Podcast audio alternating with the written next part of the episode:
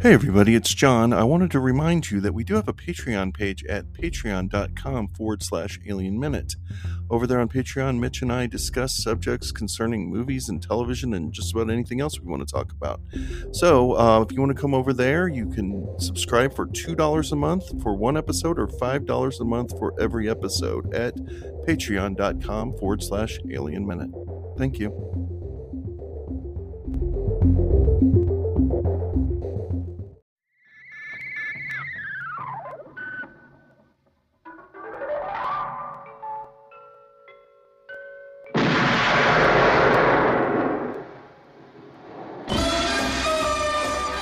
Welcome to 007 by 7, the podcast where we are investigating the James Bond films seven minutes at a time.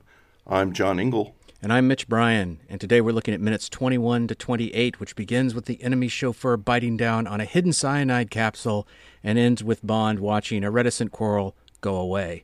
in between, we have a meeting at Government House. We investigate True, Bar- Trueblood's place, uh, a scene of Bond drinking and spy proofing his hotel room a chat at the Queen's Club with Strangway's bridge buddies, and a meeting with Quarrel, the fisherman who last saw Strangways. Today we're joined by friend of the show. You may know him as Winston Churchill on Doctor Who, or Burt Large on Doc Martin, or maybe even Baron Harkonnen in the Sci Fi Channel's version of Dune. He is an actor who has worked with the likes of Alan Bates and Oliver Reed and, and one Sean Connery, and with directors like Martin Campbell for example, another Bond connection, uh, Brian De Palma, and a host of other directors. He's got many, many stories, and we're so glad to have the one, the only Ian McNeice right here, live from England. What a build up. How can I follow that? I'm, I'm completely dumbfounded now. It's great to have you. It's great to be here. I'm really glad to be coming on board. I love my little time before with the alien, so this will be a, a treat to come back. I've been brought back, everybody, brought back. So, do you remember the first James Bond movie that you saw? Do you have any recollection what that would have been? Oh my goodness me, I've got no recollection. It must have been this one, surely, because this was the first one that came out. Yeah, I must have been up, you know, out there. I mean, what what year it came out? What 1964, 62, 62. I would have been twelve. So yes, it would have been this probably. I would have thought. The you lived in London most of most of your life, right? No, no, I lived in. Um, uh, I lived in Basingstoke, which was a little town outside of London, about an hour and a half away by train. And then I lived, uh, I went to school in Somerset, which was even further away from London. So I didn't actually get to London until, you know, about sort of the year of, uh, when I was about 18, 19, when I went to drama school. So, yeah. You know, I have to ask, you made The Russia House with Sean Connery. And you, I you, did. You played I some did, scenes with him, and I'm just really curious what that was like. Well, it was it was interesting because um, I actually experienced something that I'd never experienced before, which was turning up on the set to meet the director and rehearse. And normally you're there with all the other actors and you block the scene and then you rehearse it and then you talk with the director. So I was there with um, another of the actors who was in the sh- in the show. It was a little cafe in Lisbon on location there, and but no Sean Connery. And I thought, well, maybe he'll turn up in a minute. Uh, until I realized his uh, his stand-in, right, which had been his stand-in on many many movies before, and probably since as well, was there in his stead. And I'd never experienced this. That the uh, that the stand-in knew all the lines of Sean, and we rehearsed. We rehearsed with the stand-in.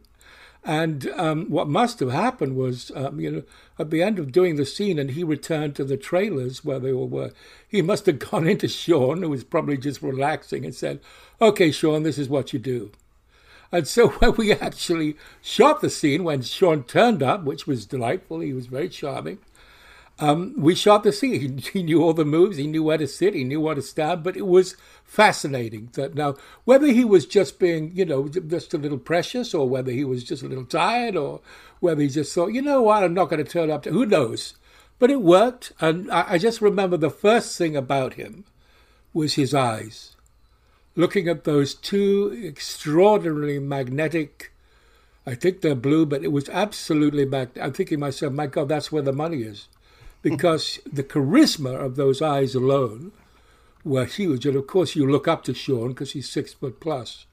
So that was uh, that was to start with uh, a great a great moment. Is he is he very he was present though for the scene in the sense that he was there for you. I mean, you you you. Oh was... yes, totally. And also when we did the reverses, a lot of stars sometimes don't even bother to you know hang about for those. They'll someone else does the reverses with you. But but no, he was there for all of that, and he was charming, and he was uh, he was good to work with. Um, we did have to break while they were doing a bit of lighting, and he said, "Let's go and have a coffee." And I said, "Okay." So we went down the road a little bit to another cafe, and when we got there, we ordered the coffee, and he went, "Oh, uh, I don't seem to have any money on me." I went, I'd heard all these rumors about Sean being a little tight, maybe, and I thought, my God, they're true. So I bought the coffee and I bought the cognac or whatever else we had, a little little stiffener to keep us going for the rest of the morning. Uh, uh so, so, that was that was quite sweet as well. Maybe uh, that's like just that. a thing with rich people because my my brother-in-law's grandfather used to play golf with Howard Hughes and said Howard Hughes never had any money on him at all. Yeah. So I don't yeah. know. Maybe that's how you get rich. Another maybe. thing that I remember, uh, uh the second scene we had to do uh, was inside a car. We were both inside a car, and Sean started talking about, oh, you know, the car we're in, and I can't remember what it was. It was some glitchy thing. He said they, you know, it's a placement car, and they said I could have it if I wanted to, but I, you know what? No, I don't want this. And I said, well, what do you drive, Sean? And he said, well, I, I used to drive an old Mercedes because I, I live in Spain or Marbella or somewhere like that where he lives. He said, but uh, you know, I've just I gave that to my uh, uh, brother-in-law, and I I've imported something. I said, "What did you import?" He said, "Well, it's a sort of Land Cruiser, but I had it converted to diesel." And I said, "Oh, you converted it to diesel?" And he said, "Yeah, yeah, yeah. Well, it's so much cheaper than petrol." I thought, how much did it cost to convert that? the little number in the first place. That that that was that was another nice little chuckle, chuckle on the way. I tell you. Well, let's jump into the minutes. Why don't we? Okay. Uh, you know, you um, you we got we have a, a, a, suicide that starts all of the action with this. In some ways, I guess is kind of the quietest seven minutes of the whole movie. But um, we've got you to help us with all of the actors that are acting in all of the scenes because it's it's all people talking to each other, except for this moment when the guy uh, bites down on the cigarette. Did, has anybody figured out what he says? John, do you yeah, know what he says? He says, "To hell with you." Oh.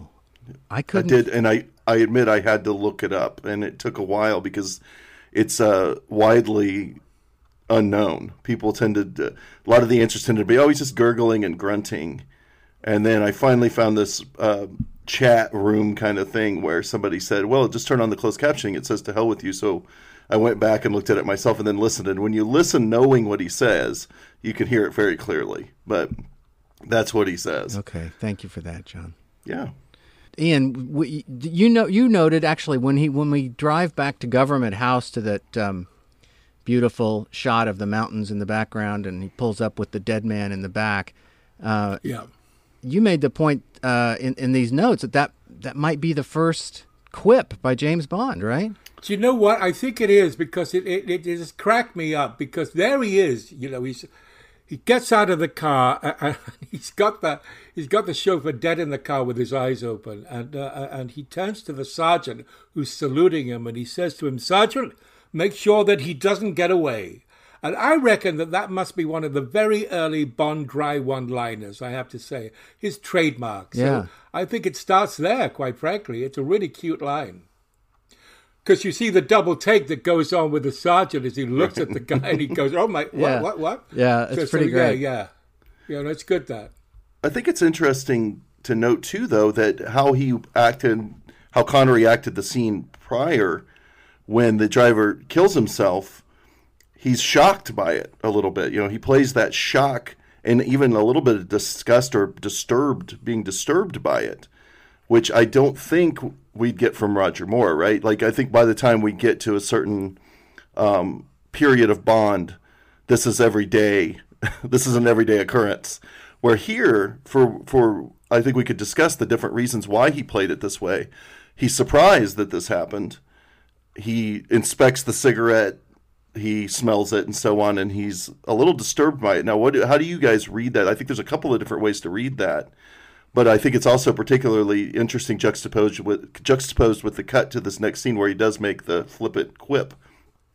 I think you're right as well. But but I also think around that time it's interesting that you see how how Sean handles himself because there's a little bit of action where um, he's attacked twice and he does a little spin with his arm.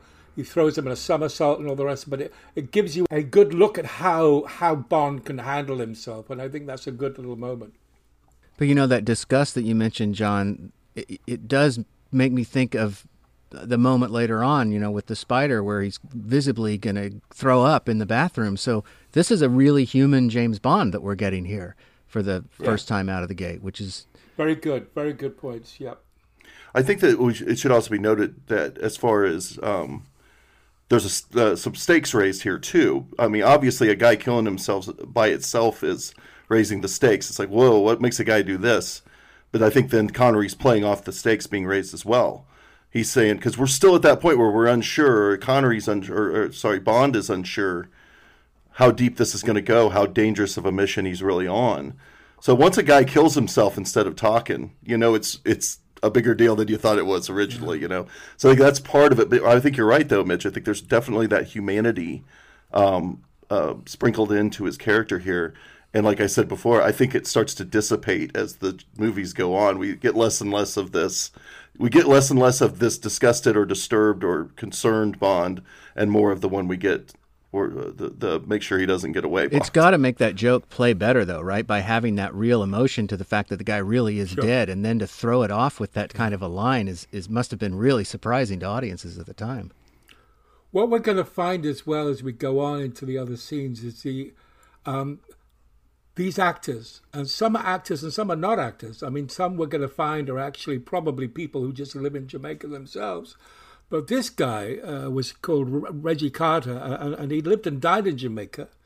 He did three films, all done in Jamaica. One was called John Silver's Turn to Treasure Island, and one was called The Lunatic and Sankofa, all in Jamaica. So he was an actor, this guy, as opposed to some of the others who weren't. A local actor as opposed to just a local, a local hire. A local, local actor, yeah. local hire yeah, actor. Yeah, yeah, Well, I think too. One thing that just occurs to me too about how uh, Bond decides to make this quip is he's got to have this put on this face for the guard, right? Like he wouldn't show up there and be like, "This man is dead." Oh, God, you know, like he wouldn't have yes. any sort of a reaction yes, like that. Yes. He's got to be the coolest yes. guy towards this guard, you know.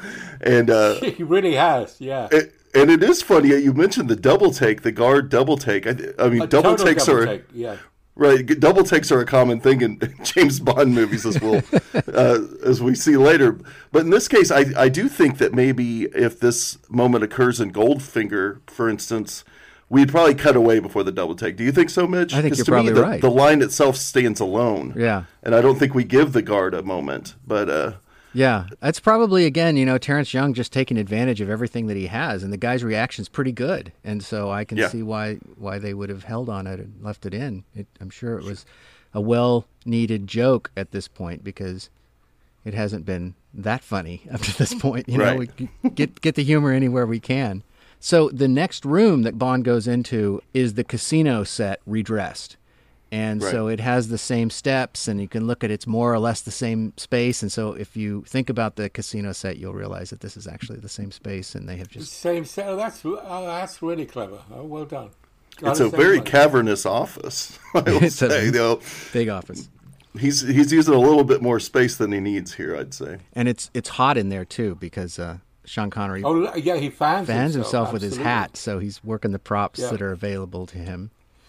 But you know what? The thing is that, I mean, that might have been a piece of direction to actually, because that might have been shot in some studio somewhere. So, so the director probably said, you know, uh, make it look like it's hot in here, you know, so that could have been a little, yeah, a little note from the director to help everything, you know.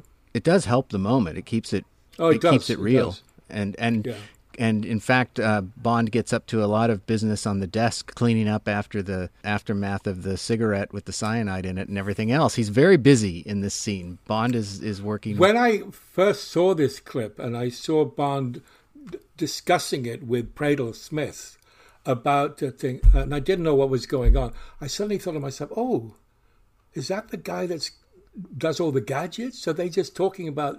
Maybe this is a gadget that he's fascinated by. I thought, I, and then I realized what it Yeah. was. But but it was a, it was you know, oh, this is a really interesting little thing here. So, was there a capsule inside the cigarette, or did the cigarette contain the cyanide? This is just a trivial little question I have, but we get that close up of the tobacco, and Yeah. they're inspecting it. Was there a capsule inside of there? Mentioned I think you said a must have been, capsule yeah. earlier. Yeah, yeah. Yeah, he bites. So what's he to bites, inspect here? He It's bites down on then. something, and I assumed he bit down on a capsule that was in there, and that the capsule. Yes, it's got to be a capsule, I think. Yeah. Yeah, I, I think so too. But it's funny then that, that we get this close up of the cigarette and the they're inspecting this tobacco. It's kind of like there's Yes, nothing really yes. left to suspect to, to Yeah, inspect yeah, here.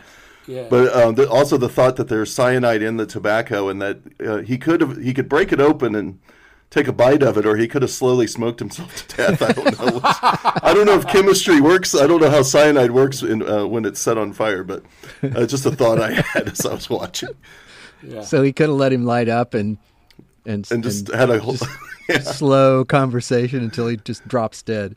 Yeah, right. Yeah, that's certainly more exciting the other way. Sure. So who is this guy that they're talking to, Ian? You've you've done some you've you've done some. Uh, Yeah, well, do you know why I was fascinated by this guy? Because you know what the thing is, it wasn't until um, uh, uh, I kept on thinking, well, there's no name. He was when he rings him up from the uh, from the airport. He, he he asked to speak to the principal secretary, so there's no name given there. And I don't think it is until uh, he's he's in the office. Bond is in the uh, um, room of Strangways, where he actually mentions the name Pleydell-Smith. So, um, uh, so I look, I try to find as much as I could about this guy, and there's nothing. There's no. Uh, you look him on IMDb, and there's no credits for him like that. Uh, and yeah, I can't even find anything about him. So I think he must have been a local guy. yeah, the Terrence Young says that they picked up local guys for the for the bridge the bridge players mostly. Yep. But he did a damn good job, I have to say. I mean, he really was very good. Good, good enough that they actually cut to him when he's on the phone uh, it, with with Bond at the airport. They they they Yep. actually worked his. He was good enough that they worked a shot of him in versus waiting until this, which is very nice, I think. No, I think he's. I mean, that's why I was so surprised when I didn't see any other credits for him. I mean, because he, you know, there's nothing. I couldn't even find anything about him generally. So you know, good on him. In the book, he's Good this scruffy-haired young guy fiddling with Oh, his really? pipe, and who who after a a casual, benevolent, racist comment, Fleming says Bond liked him, and I just thought that's just so Bond liked this guy. He can work with him. And, oh gosh, Yeah. okay, great, that's wonderful. Now, also the the other guy in the scene, uh, so super, Superintendent Duff, right? This is played by William Foster Davis, and also nothing, nothing as well on that. Uh, and uh, so, so I found that really interesting that he is um, he has no other credits, and yet I then looked down at the other credits actually on Doctor No, and right at the end, there's something very interesting that comes up which is the fact that a guy called Robert Rietti dubbed the superintendent Duff. So what you hear is not Superintendent Duff. It's not the actor's voice at all, but it, it, it's a it's a voice dubbed by someone who did loads of dubbing, loads of dubbing on movies like Royal Hunt of the Sun, Lawrence of Arabia, uh, Jack Hawkins. When Jack Hawkins lost his voice, he was Jack because he you know um, he it was a larynx which was removed, I think, but he dubbed all of Jack Hawkins stuff. So this guy, Robert Rietti, was quite a boy, and yet, yeah, there he is in the credits as dubbing Superintendent Duff. So that's that. So even though he was a local hire, the guy, and, and probably just another guy, they didn't like what he did with his voice. So which they- which is a pretty typical that's a typical James Bond thing that we'll find through many many movies including Ursula Andress's voice in this film but Peter Hunt was very quick to revoice actors if he didn't think that they were giving him what he needed uh, and wow, it, that's great. That's interesting. That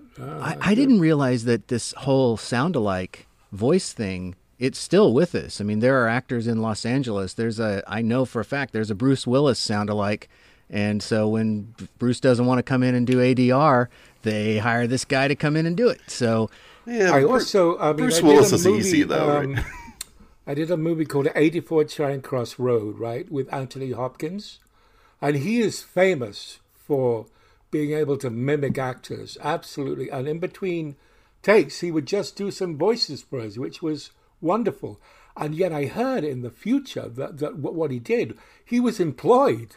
He was employed to dub various other actors who had either passed on and they had to do some, you know, they, they were bringing up the sort of, you know, making a nice uh, um, uh, reworking of the film. He was brought in because he was that good. Well, he did. He did Olivier in Spartacus. Yeah, the snails go. and There oysters scene. There was no dialogue tracks of that, so he came in and did it with an older Tony Curtis. They both Yeah, came in and no, revoiced it. Fantastic. Well, in the a heyday of in the heyday of edited for television movies, there had to be a cottage industry for that, right? For the dubbing over the profanity. Um, I remember watching. You know, I was raised on those movies and taping them off TV, and the voices were always attempting. Like, I wouldn't say always, but a lot of times attempting to say some ridiculous version of a of a cuss word, you know, but have it sound like Mel Gibson. And uh, I bet there was a little industry for that. It would be an interesting thing to explore. No, they had to get But somebody. Sure, to- and then there's the Exorcist, right? They had to get somebody to come in and Right. redo Mercedes McCambridge, right? yeah, there was a lot of overdubbing in the Exorcist, right? Because they didn't actually want her to say some of the things she said. Uh, and of course, there's the foreign markets, I guess. So there's people that are uh, impersonating actors in foreign languages too, all over the world. It's so weird. I was watching um I was watching Blood and Black Lace, the Mario Bava movie, and Paul Frees does like three voices, which is so weird. So it's the same voice coming out of three different actors, and it's not uh, particularly convincing. Was there? Did this guy do any other voices in in uh, Doctor No, Ian? Doesn't look like it. I, I think he's only done this one credit. this this will play through the rest of this scene and then into uh, the next scene as well. What do we think of the relationship between Bond and Superintendent or Commissioner Duff here? Because I don't, Bond seems to have a little bit of a problem with him. He's very curt with him a couple of times. and does is that Duff? Is Duff because Duff seems just slightly dim to me?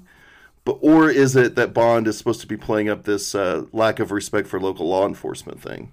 Which Yes, I mean, I think that's uh, yeah, yeah. I think I think that's uh, I think that's more like it. I mean, I, and there's an arrogance, always an arrogance with Bond too, which is wh- wh- which is uh, the the put down of people like that. I think I think that I think that's what's taking place.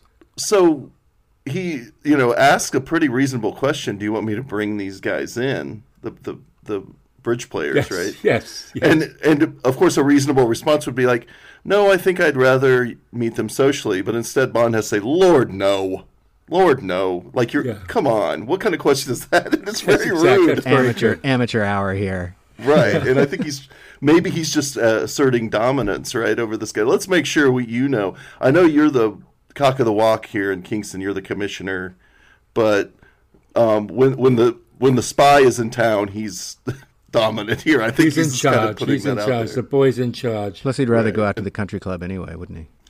oh yeah sure might as well get some drinks out of the out of the whole deal So we go to Miss Trueblood's house where she was murdered. What do we What do we have there? we have some true blood on the on the floor Yes, we do. A very large patch of blood uh, on the raffia floor. I love that. which is just there's is there any point to that I kind of was wondering, like, what do we need to hear? But we know she, we saw her get shot. Why do we see the blood? Why do we spend any time with that at all?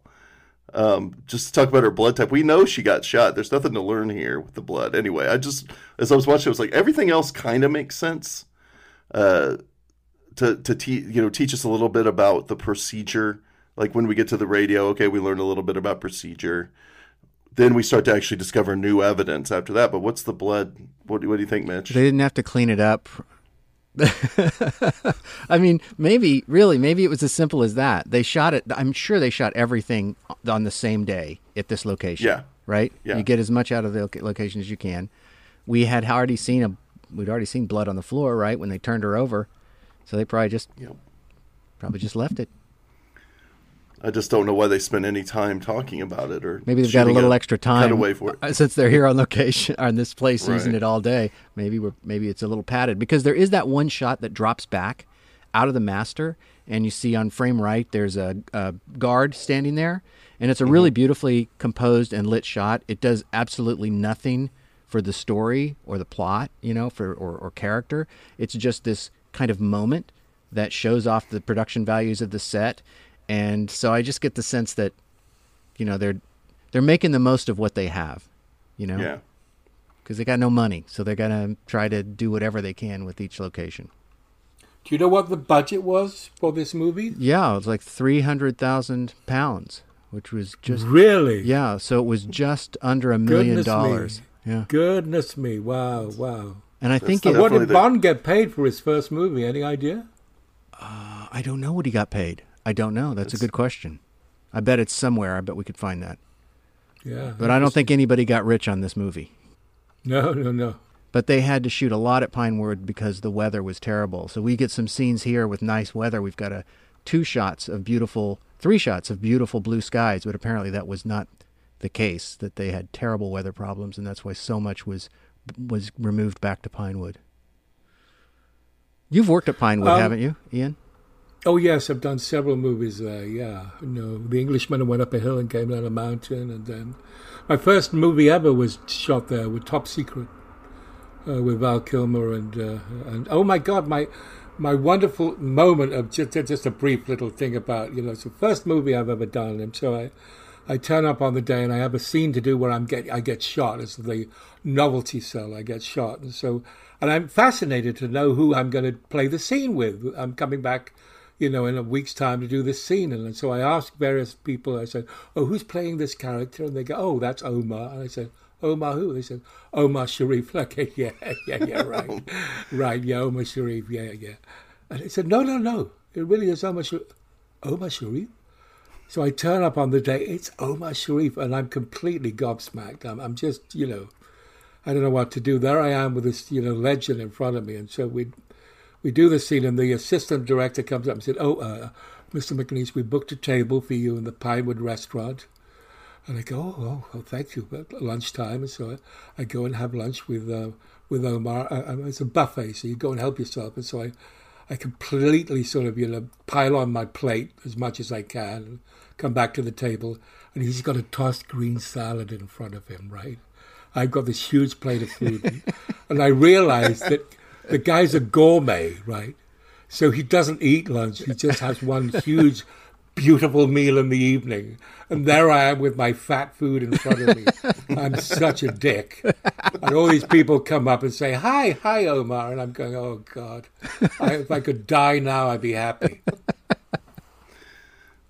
So we go to the radio, right? So we've seen the blood, and we go to the radio, where um, where Duff explains that well, we that it was still on when we got here. We tried to call whoever's on the other end, but it was dead. And Bond quickly says, "And it'll stay off." Very gruff. like, good lord, he's just Yep. telling you what he did, Yep. man. Like, relax. You don't, Don't have to yell touch at that. the guy. Yeah. Don't touch those dials.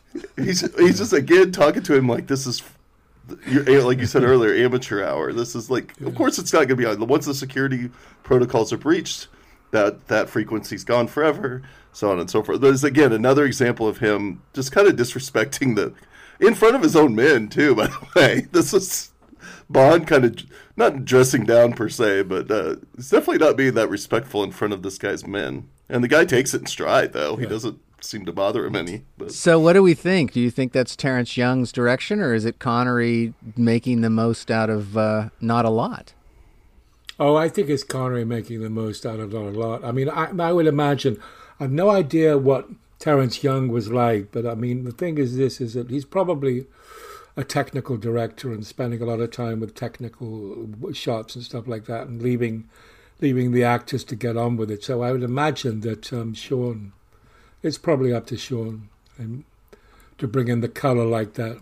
that that's a bit that I noticed when uh, Bond is looking at a photograph of Strangway's apartment uh, in, in in the apartment, and he he says to um he says to the superintendent, "Who is this man in the photograph with Dent?" And the superintendent tells him, "Oh, it's a fisherman quarrel." And Bond then says, "Well." He drove the car that tailed me from the airport. And I thought, hang on a minute. So I, I went back and looked at the footage before. And if you look at the footage, the two cars are so far apart from each other that Bond, there's no way he could have recognized the driver. So that's a nice little sort of I've totally forgotten there. about that moment until until you mentioned it, you know, and made me go back and look and see whether I could even tell whether it was Quarrel sitting behind the wheel when Jack Lord uh, lights his cigarette off of the other guy's cigarette. It could be him, but it could just as easily not be him because he's dressed the, he's dressed the same way through the entire rest of the movie with the red shirt and the and the khakis. Yeah. But in this moment, he's not. He's wearing a, a sort of floral print shirt and a hat, and you only see the back of his head, and there's no side view mirror, so there's no reflection that could that could tip us off to whether or not that is in fact Quarrel. I mean, it probably is, but yeah, there's no way he could have recognized them. And he's going to get Quarrel's name in a, in a few minutes anyway, so it's kind of a useless piece of information. Doesn't we don't get much for it. Well, it it makes me wonder because he doesn't. Duff does not give him his name. He he says a fisherman. He just calls him a That's fisherman. That's right. Yes, you're right. And and again, wouldn't Duff? Everybody knows who Quarrel is, right? I mean, yes, It's yes. again, yes, Duff doesn't yes. know who Quarrel is. Is kind of what having watched the movie. Of course, in the scene, you wouldn't think that the first time you're watching it, but after watching the movie or read, especially reading the book, you're like, what is wrong with this guy? How does he not know who Quarrel is? Everybody knows who Quarrel is. So again, Duff. Yeah, Duff yeah, is maybe a little dim. But one thing before the picture, I wanted to ask you guys what your take was on, this because we have Bond walking around acting superior to this police officer, police commissioner, and he comes uh, in his little investigation, all the beats of the investigation. He comes to a book, right? And he it has a sheet of paper which turns out to be a note stuck in the book. He yanks the paper out and then looks at the note and gleans information. So here we're getting him get some information. But my first thought was, hey, what about where the what about the book, man? I mean, it's a bookmark. Aren't you maybe curious what page he was on? I would think that you know a thoughtful in the scene you would have him open it up and maybe there'd be a bit of information on that too. But to me, it's like, hey Bond, you're forgetting something. Yeah, like, maybe you're not the best yes. If it's investigator if it's got, after if it's all. got the receipt from from Dent in the book, we can't tell what the book is, though, right? There's no. It's, it's not. a geo it's a geology book.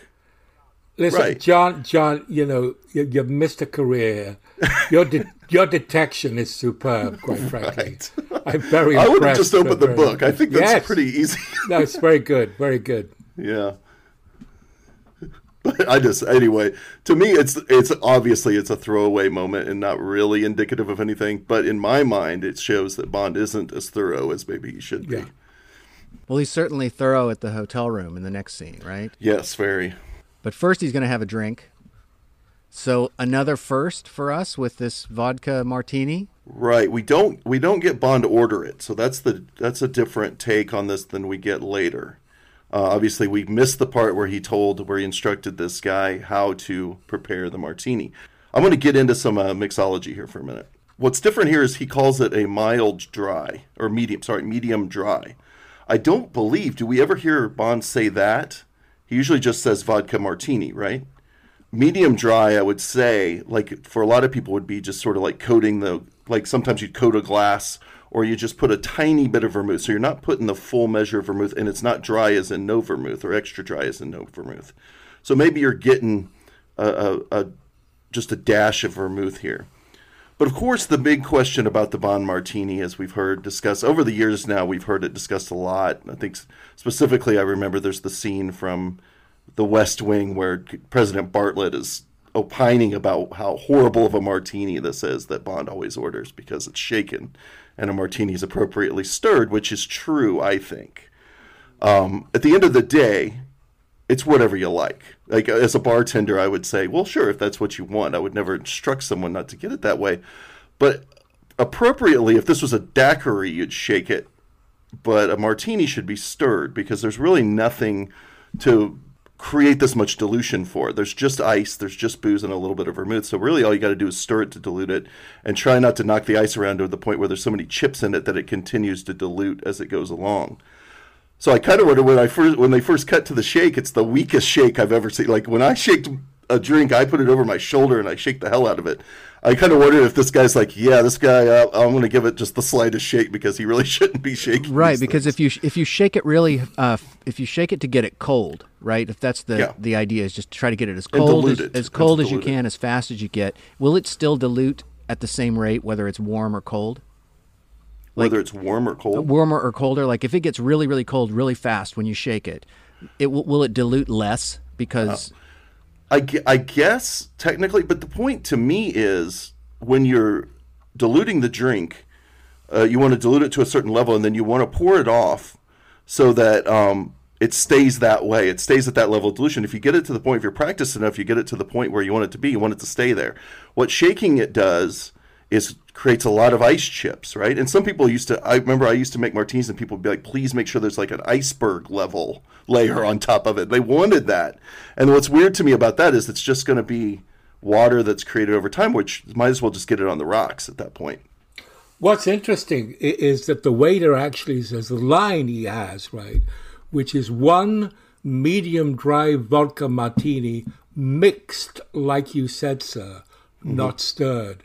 So there's no mention of shaken in there at all, which comes later. Mixed like you said, sir, not stirred. It's only later that we get the the shaken business, isn't it? It is because um, in my, you know, if somebody said to me mixed, I would not think shake necessarily. Honestly, the the verbiage that's a strange thing to say, but obviously he meant shake because you see him shaking it. So, but I, I did, uh, you know, looking at it, I, if I were training this guy and he shook a, a drink that way, I would be like, I'd be like, dude, let's get some, let's shake a little bit better than that. You know, this isn't doing much for the drink. But then again, it's a martini, so he might just be kind of placating Bond. like, sure, I'll shake it, cluck, cluck, cluck, cluck. And he gets it to the right dilution, but he's not creating all these ice chips and so on that uh, that over dilute the drink. I'm sure. I hope that we hear from other people that are experts in I, haven't done this. I haven't been a bartender or cocktail creator for a long time now, so maybe I'm off on some things. But um, to me, this is, of course, there's always the question of vodka martinis too. Like, oh, a martini's supposed to be gin, right? but whatever. If you like vodka, you like vodka. So, so here's my question: There's there doesn't seem to be the appearance of any olive or lemon twist or anything else, right? To there's no Right. garnish. Is it true that what the vermouth does is it it it hits your system faster than the than the vodka does? I had this guy give me this lecture one night and was saying Okay. that a martini without vermouth is is a bad thing because the vermouth somehow hits your system faster than the vodka does, and so it has this pre-kick to it. I don't. I, hmm. Does that make any I, sense? I mean, I don't know everything, but that doesn't make any sense to me. I, okay, I mean, obviously, I misunderstood do how you put he a- explained it, but that's what I. do you put vermouth in a shot? No. I mean, if, if you were trying to, if you're taking a shot so it hits you fast, you don't. What's the point of the vermouth? The vermouth's flavor. I mean, it was initially. flavor. It's only flavor. Yeah, I mean, the initial, as I understand it, I'm, all these things are always um, considered somewhat apocryphal because the origins of a lot of these drinks are so old. But the original martini was uh, was sweet vermouth and gin, and it was a good measure, like a half ounce of vermouth. And to me, that's what I like a martini that has a good amount of vermouth because to me the vermouth is the flavor, and especially if you get a really good one with like a good herbal uh, profile to it and so on. And then you get a gin that's got an interesting herbal profile, or you get a dry gin that's just basic and you get the vermouth flavor. To me, when people ask for a martini and extra dry, I'm like, that's not a martini. That's just a diluted shot that you're sipping. You know. Right. But you, it is interesting that you bring up the garnish because I'm trying to remember. i in the book, it's got a twist, right? And I think typically, if you do get a garnish, it is a In the book, he's drinking gin and tonics. Oh, right. Maybe that's why Through I'm thinking Doctor of the. No, I don't 'cause he think there's gets a. the I don't fruit. think there's a Wow. martini at all in uh, Doctor No. I think Oh, all he you're drinks are right. gin and It tonics. and says some bourbon too. I Found think. out, I found about a bit of. Uh, it says, says the phrase first appears in the novel uh, Di- "Diamonds Are Forever" in 1956. Although Bond himself doesn't actually say it until Doctor knows, so it starts starts back there in '56 with "Diamonds Are Forever." Well, we'll see. Maybe he says it to Doctor No. Maybe that's when the martinis get served. Because I'm sort of reading along with the book, and up to Yeah. this mm-hmm. point, all Bond has been drinking are gin and tonics, and many gin and tonics. He's he's pounding them. And I, I remember, you know, you don't get always get like tight close-ups of the drinks of the martinis. Usually, it's just because also because it's such a familiar moment in every movie, it's kind of become a throwaway thing. But I do remember, I, is it Casino Royale or Skyfall, where you get like the most beautiful looking one you've ever seen, and they they really take their time, and it's got that spiral It's a Vesper. twist. It's the Vesper, so it oh, has, that's the Vesper. So it right, has right, that right. lemon twist in it. Yeah, because that's I forgot about the Vesper. that's Yeah. Lillet Blanc, right? It- Yeah. or, Yeah. Lillet Blanc, gin, and vodka. Mm-hmm. With a It's a twist silly- of lemon. in my opinion, Wow. a silly drink. what what, Silly what does it do to silly you to have a have a gin and vodka? Like commit. just what Commit you're, so you're just like the other, cutting the right? Yeah. gin, really, right? Yeah. That's just my opinion about the Vesper. But anyway, we don't have to. This uh, that's uh, probably enough of cocktail. That is hour enough here because on we'll get back to the Listen, Smirnoff eventually. Listen, I want to order one now if I could. You know, come on now. Well, so he proceeds to spy proof the room, and I think this is really interesting, uh, just in terms of the economy of the shot. It's all a master with one pickup when he's once he kneels down to put the hair across the door, uh, and and then crosses back over to get his shoulder holster, and then again Young drops back to the master. So it's really, with the exception of the insert of the hair across the thing, there's there's really two shots that make up this entire bit. Uh, What's going on with the briefcase? What does he do to the briefcase? Because he touches it for some reason. Yeah, he puts talcum powder. it. He puts Oh, talcum. is that what it was? Yeah, Oh, so he's yeah. gonna that that'll pay off later. So he's he's uh, setting it for fingerprints in case anybody touches his briefcase, Nice. and then he puts I the do- hair. I do have to say that the insert of the hair it kind of grosses me out, man. I mean, it's, uh, saliva and hair in a tight close up. It's just kind of gross. You think I don't know. you think I Peter Hunt help shot that back at? Do you think they skipped the insert and Peter Hunt picked it up be. later? Could be. Yeah, and whose hair was it? That's what I want to know. you know, there's Bond saying, You're not taking out of my hair. Yeah, Take it out of my toupee, Oh, yeah. maybe, but not take it out of my hair. it's Bob Simmons' hair. Uh, so on we go then to the um, club where we're going to meet the rest of the bridge buddies. Right. and we've got Anthony Dawson there. We've got Professor Dent. Now, Right. Ian, he's What a real career he- he he's a had. real Now, actor. that's he's a real actor, and also what's quite interesting is that Terence Young also cast him in from Russia with Love and Thunderball, and uh, but but but but just his image because he's stroking the cat. He's you don't actually see Yeah. him. and it's a different voice. They use a And it's, different voice. it's it's it's it's our friend back again. It's Eric Pohlmann, isn't it? I think it's Yeah, Eric that's Pohlmann. right. It's Pohlmann. That's right. Yeah. Yeah, yeah. The physical presence of Ernst Stavro Blofeld from Russia. You know, they asked uh, Noel Coward to play Doctor No, but he said, he says you must be joking. I would never do that. Really? Yeah, yeah. Well, and also close friends with Fleming. fl- friends with Fleming, and he was he was said that he was appalled when they read the book and Fleming described Honey Ryder's butt as a young boy's backside. Yep. And He wrote a and, letter. uh, and Noel Coward said, "Good heavens, what are you thinking of?" so Right. There, there's an extensive in the oft mentioned uh, letters, Ian Fleming letters book that I've been going through. There's a extensive letter about that. There's a there's correspondence with Coward and um, and Fleming about this, and yeah, Coward's the pretty one who also says when you're making a martini, you just show it the vermouth. Yeah, right. That's a very no cowardish thing to say. Uh, yeah, good point. He's so he was the dry. He was the extra dry guy, right? Um, This Anthony Dawson, I remember him from uh, Curse of the Werewolf. Yes. He's like the Yep, really yep, yep. corrupt uh, he, ruler guy, I think, the king, isn't he? Or is yeah, he's the he's the corrupt, cruel king that ends up throwing the girl into the. She scratches him or something, and he throws her into the. The uh, evil Marquis Siniestro. yeah, the Marquis. Curse yeah, of the that's right. Werewolves. That's right. And he gets all decrepit. That He goes through several old age makeups, and by the end, he's all gray and really creepy looking. And he's great in that movie. So no, so he must have cost money. He's probably the only one around that group that actually cost any money, because the others would have been, you know, probably doing it for free and just the, you know, the takeaway food. But the, uh, but uh, yeah, but he was, uh, you know, he's a proper boy with a proper uh, uh, agent to get him a good fee right. or a reasonable one anyway. So right away, Dent um, throws Trueblood's name out, or she, or mention of her, the Chez La Femme. He's immediately throwing the suspicion. He's trying to point Bond down that road of suspicion, right? Yeah. Um, For good reason. Obviously, this is part of his job is to make sure that this guy isn't going down the right track.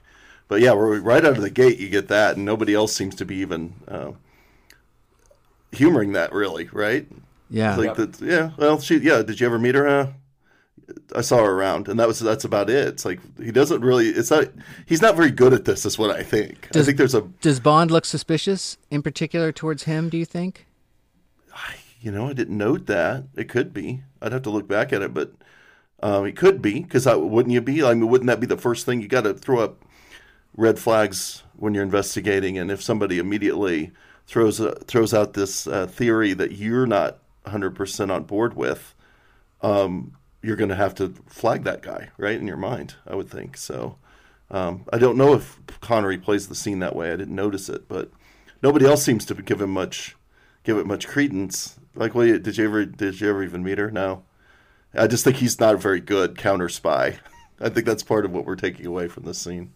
What's interesting is the uh, um, is the other um, actor or, or person they brought into the actual character's name is General Potter, I think his name. Right, General Right. Potter.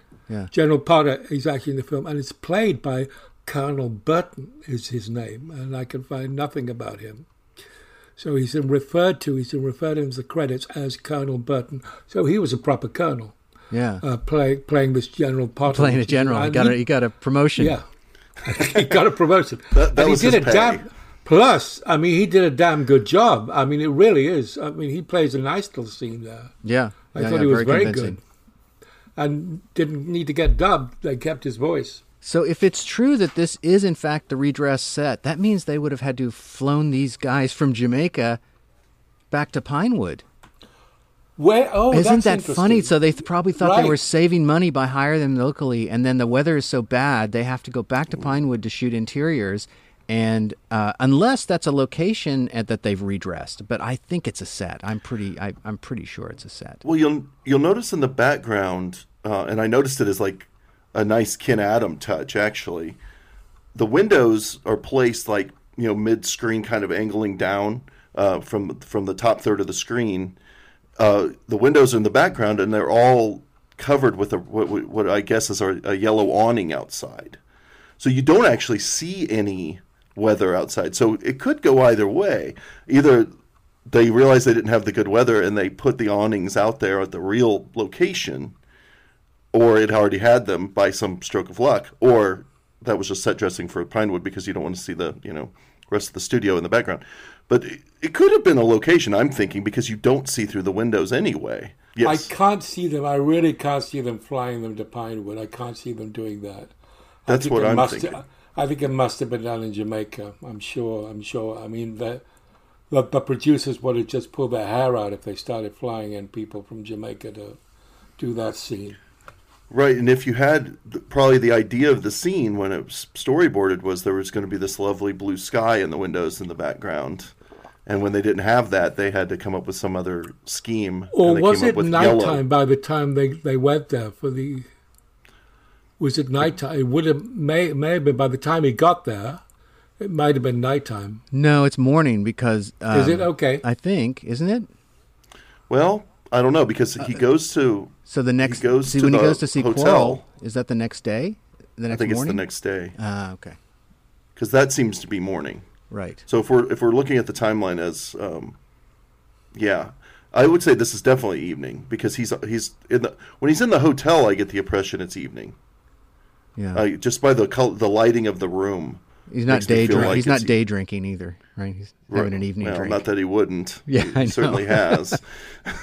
but that's when the gin and tonics. Let's uh, you know start the day. cut, cut the gin with a little tonic. yeah, that's a day drink, and then the Right. and then the martini is a night drink. Right. So that kind of wraps that scene up, but I have to find out now whether I'm wrong. Maybe I'm wrong. Maybe it isn't a set. Maybe it isn't a redress. Maybe that's all incorrect. So maybe if anybody knows on the Facebook page, let me know whether I'm right or wrong about this whole casino and government house being. Oh no, we're at the club. We're at the club. club. Oh right. So, Yeah. but even then, I mean, we're still the government. The government house still had those local actors there, so we're still dealing with this issue That's about true. whether or not whether and so yeah. So let me know. You're right, man. That's weird. That, And you would think that would be a story we heard about the Yeah. production that they had to fly those guys up to Yeah. England. That's quite a that's quite an expense. For That I wonder if expense. it's It really possible. is. but these two, but this the redress can't be Government House and the club, right? Those couldn't be a redress. That can't be. There's no. Are there steps? we'll have to look and see now whether there's. well, they're- Whether the there's- angle they're shooting at could the steps could have been off camera right. Yeah. Um, so maybe so maybe that's it. Well, the mystery. We have a new mystery in the midst of all of this investigation. I love that. I love that. But there's no more mystery about who Quarrel. Quarrel's name is dropped finally. Yes, finally. So now we have Quarrel. Where in the book, Mitch, we get Quarrel. Uh, we've had, we've already met Quarrel and know he's an ally for pages. Well, that point, and right? Quarrel Like, has this is- been the ally in Live and Let Die. So this is the Right, second appearance right. by Quarrel in a Bond book. But obviously, since it's the first Bond movie, they can't do that. But yeah, the um, relationship between Bond and Quarrel in the book is likened by Fleming to that of a Scottish laird and his best, you know, gamekeeper. And so there's this implied superiority all through the book, and the way that Bond treats Quarrel in the book is even more patronizing than the way that Connery treats Kitzmiller in this. I mean, at least in this, um, Quarrel, at least at the beginning, starts out as a as a potential opponent. He's not going to give Bond any information whatsoever, and he's not the least bit deferential to him. But we're getting ahead of ourselves in that I do want to mention that we got that moment where Connery asks the woman, or Bond asks the woman, Yeah. where's Quarrel? You know, and she she says that's him. She points right over to him. So everybody does know, as you said, John. Everybody knows who Quarrel is. Clearly, you Yeah. just ask anybody, and they know where he is. except for Superintendent. Duff. Except for Duff. Yeah, he's the only one who doesn't know. the, the lead cop in town is No the only idea. guy that doesn't Yeah, know yes. who Quarrel Yes. is. Yes. Yes. yeah, it's good. But this is a pretty nice little moment between these two guys uh, because Quarrel's tough, and it's played in a in a single um, two shot. There's no cutting. It's just the actors move their positions a little bit, so the frame changes. But it's it's a two shot, and they got to do it for real in real time. It's pretty pretty good. Do you think the choice there might have been a weather related one as well? Like uh, you could see it being, we got the good weather right now. We don't have time for multiple setups today. It's gonna, the clouds are gonna roll in again. Let's just do this in a in a one or a two shot, and move around with these guys. We don't have time for cross uh, cutting. They're clearly moving really fast on this day. Although you get a really great reverse of Connery watching Quarrel, you know, watching him off camera with the big. There's a big ship behind them, and the sky is blue, and it's a really gorgeous shot of both him and the environment that he's in. So that seems to be the the punchline. You know, you've got the two shot with the scene, and then he turns around, and we get that that other shot. What do we know about this actor? He's a real. He's a real actor, right? We know quite a bit. Absolutely, he's not only is a real actor, he's quite a, uh substantial actor too.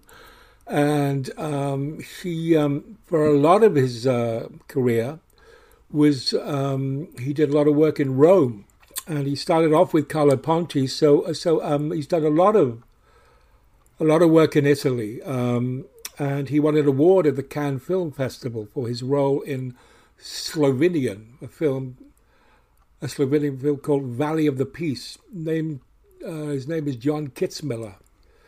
Uh, but it also says that he's famous for his role as Quarrel in the 1962 Bond film Doctor No. So that's where he's picked out from. But he's done a lot of work, and uh, so yeah, interesting that he uh, and he's very good too. So you know, It's amazing how many of those actors in the 50s and 60s found steady employment in Italy.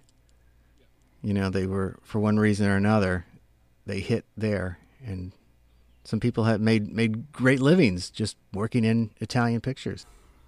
yeah, he said he made uh, his home there and ultimately starred in more than 50 European films, often playing an angry black man in man fighting racism. So there you go. Even in those days, there we are.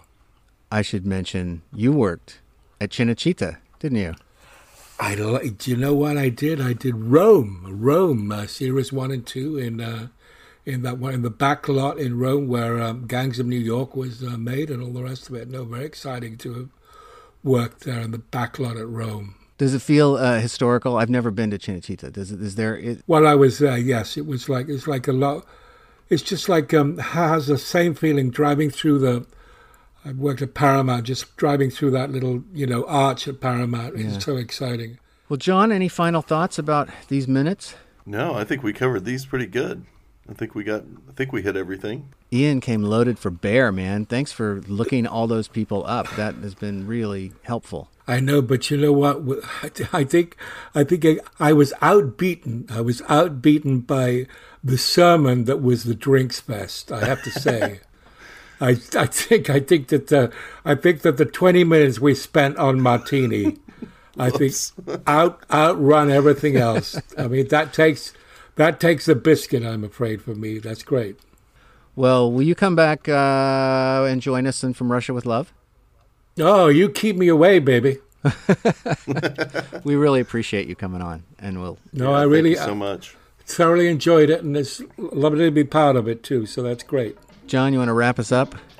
Sure. Uh, well, just uh, come over to the Facebook page. Tell us what we got wrong. Tell me if I was horribly wrong about my uh, uh, my martini opinions if you want, or anything else that we talked about on the show. We'd love to mix it up with the listeners. And, uh, and otherwise, we'll be back next week for more minutes and another guest.